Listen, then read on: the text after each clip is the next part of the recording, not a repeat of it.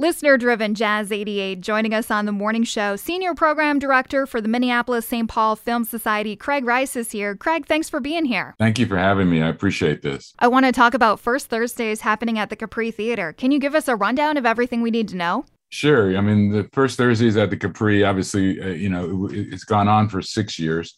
We had sort of a hiatus here because of the COVID scenario. So we, we just reopened in October, along with the revamping and remodeling and reconstruction of the Capri Theater and the Capri Complex, which is beautiful. If you've not had a chance to see it, you really should expose yourself to it.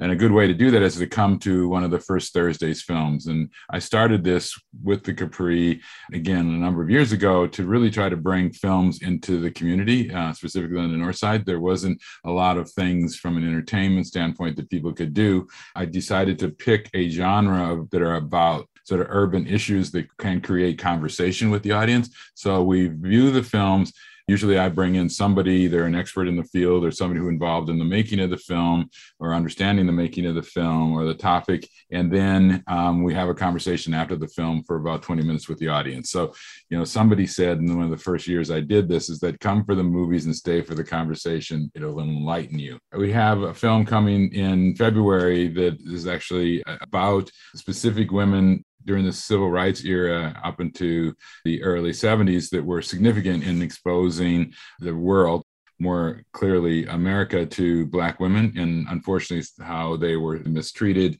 or neglected and suffered from that. But it, it's done by a female director, Yoruba, who has been doing documentaries for a while.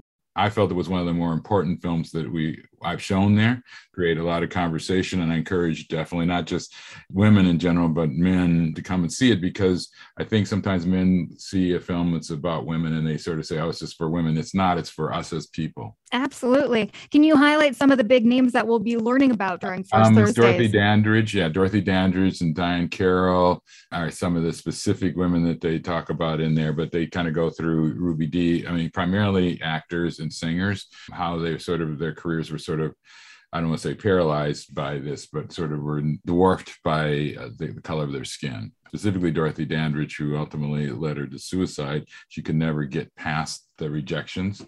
I, I, just it's a it's a sad sad state sad state. It was really a sad state for her, and also significance. I mean, you uh, know, Diahann Carroll, who played was the first African American, had a series when she played Julia. So there are these they they stayed the course and became significant in their roles as far as trailblazers. The conversation Thursday night following the film, who's going to be your special guest? We're going to try to do a, a, a, sort of a Zoom call with the director who is in New York since she's not able to come here. Okay. Um, I, I know her because she was a production assistant on a film that I directed for HBO. Uh, to see her moving up in her career and into the role is, and, and I haven't seen her in 20 years. So this is actually an exciting scenario for me. I've talked to her, but not seen her. So we're going to try this and the audience will be able to interact with her sort of in a large screen Zoom scenario. So we've been working on that for a couple weeks to try to get that together. So I'm looking forward to that. Absolutely. Um, We're all getting better and better at Zoom, Craig. right, exactly. Minneapolis St. Paul Film Society has some really big news that saint mm-hmm. Anthony Main Theater, it looks like, is going to be your new yeah. home for some great screenings. Tell us a yeah. little bit more.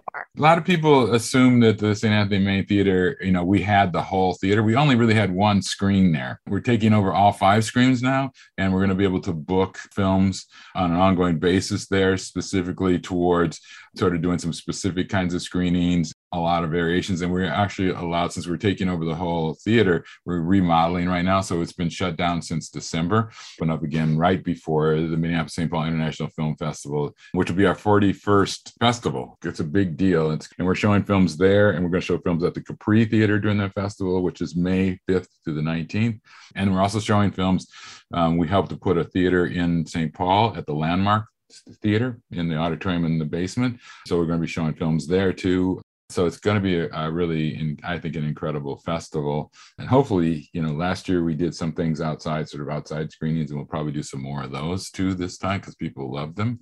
That is always exciting and i know it's a big deal in, in the community for people to come to the festival So we're doing that. Craig Rice, Senior Program Director for the Minneapolis St. Paul Film Society. First Thursdays with How It Feels to Be Free is happening this Thursday at the Capri Theater. I will have links up for you to buy tickets and find out more at jazz88.fm. Craig, thanks so much for being here this morning. Thank you for having me. I really appreciate that. We'll have to do this again.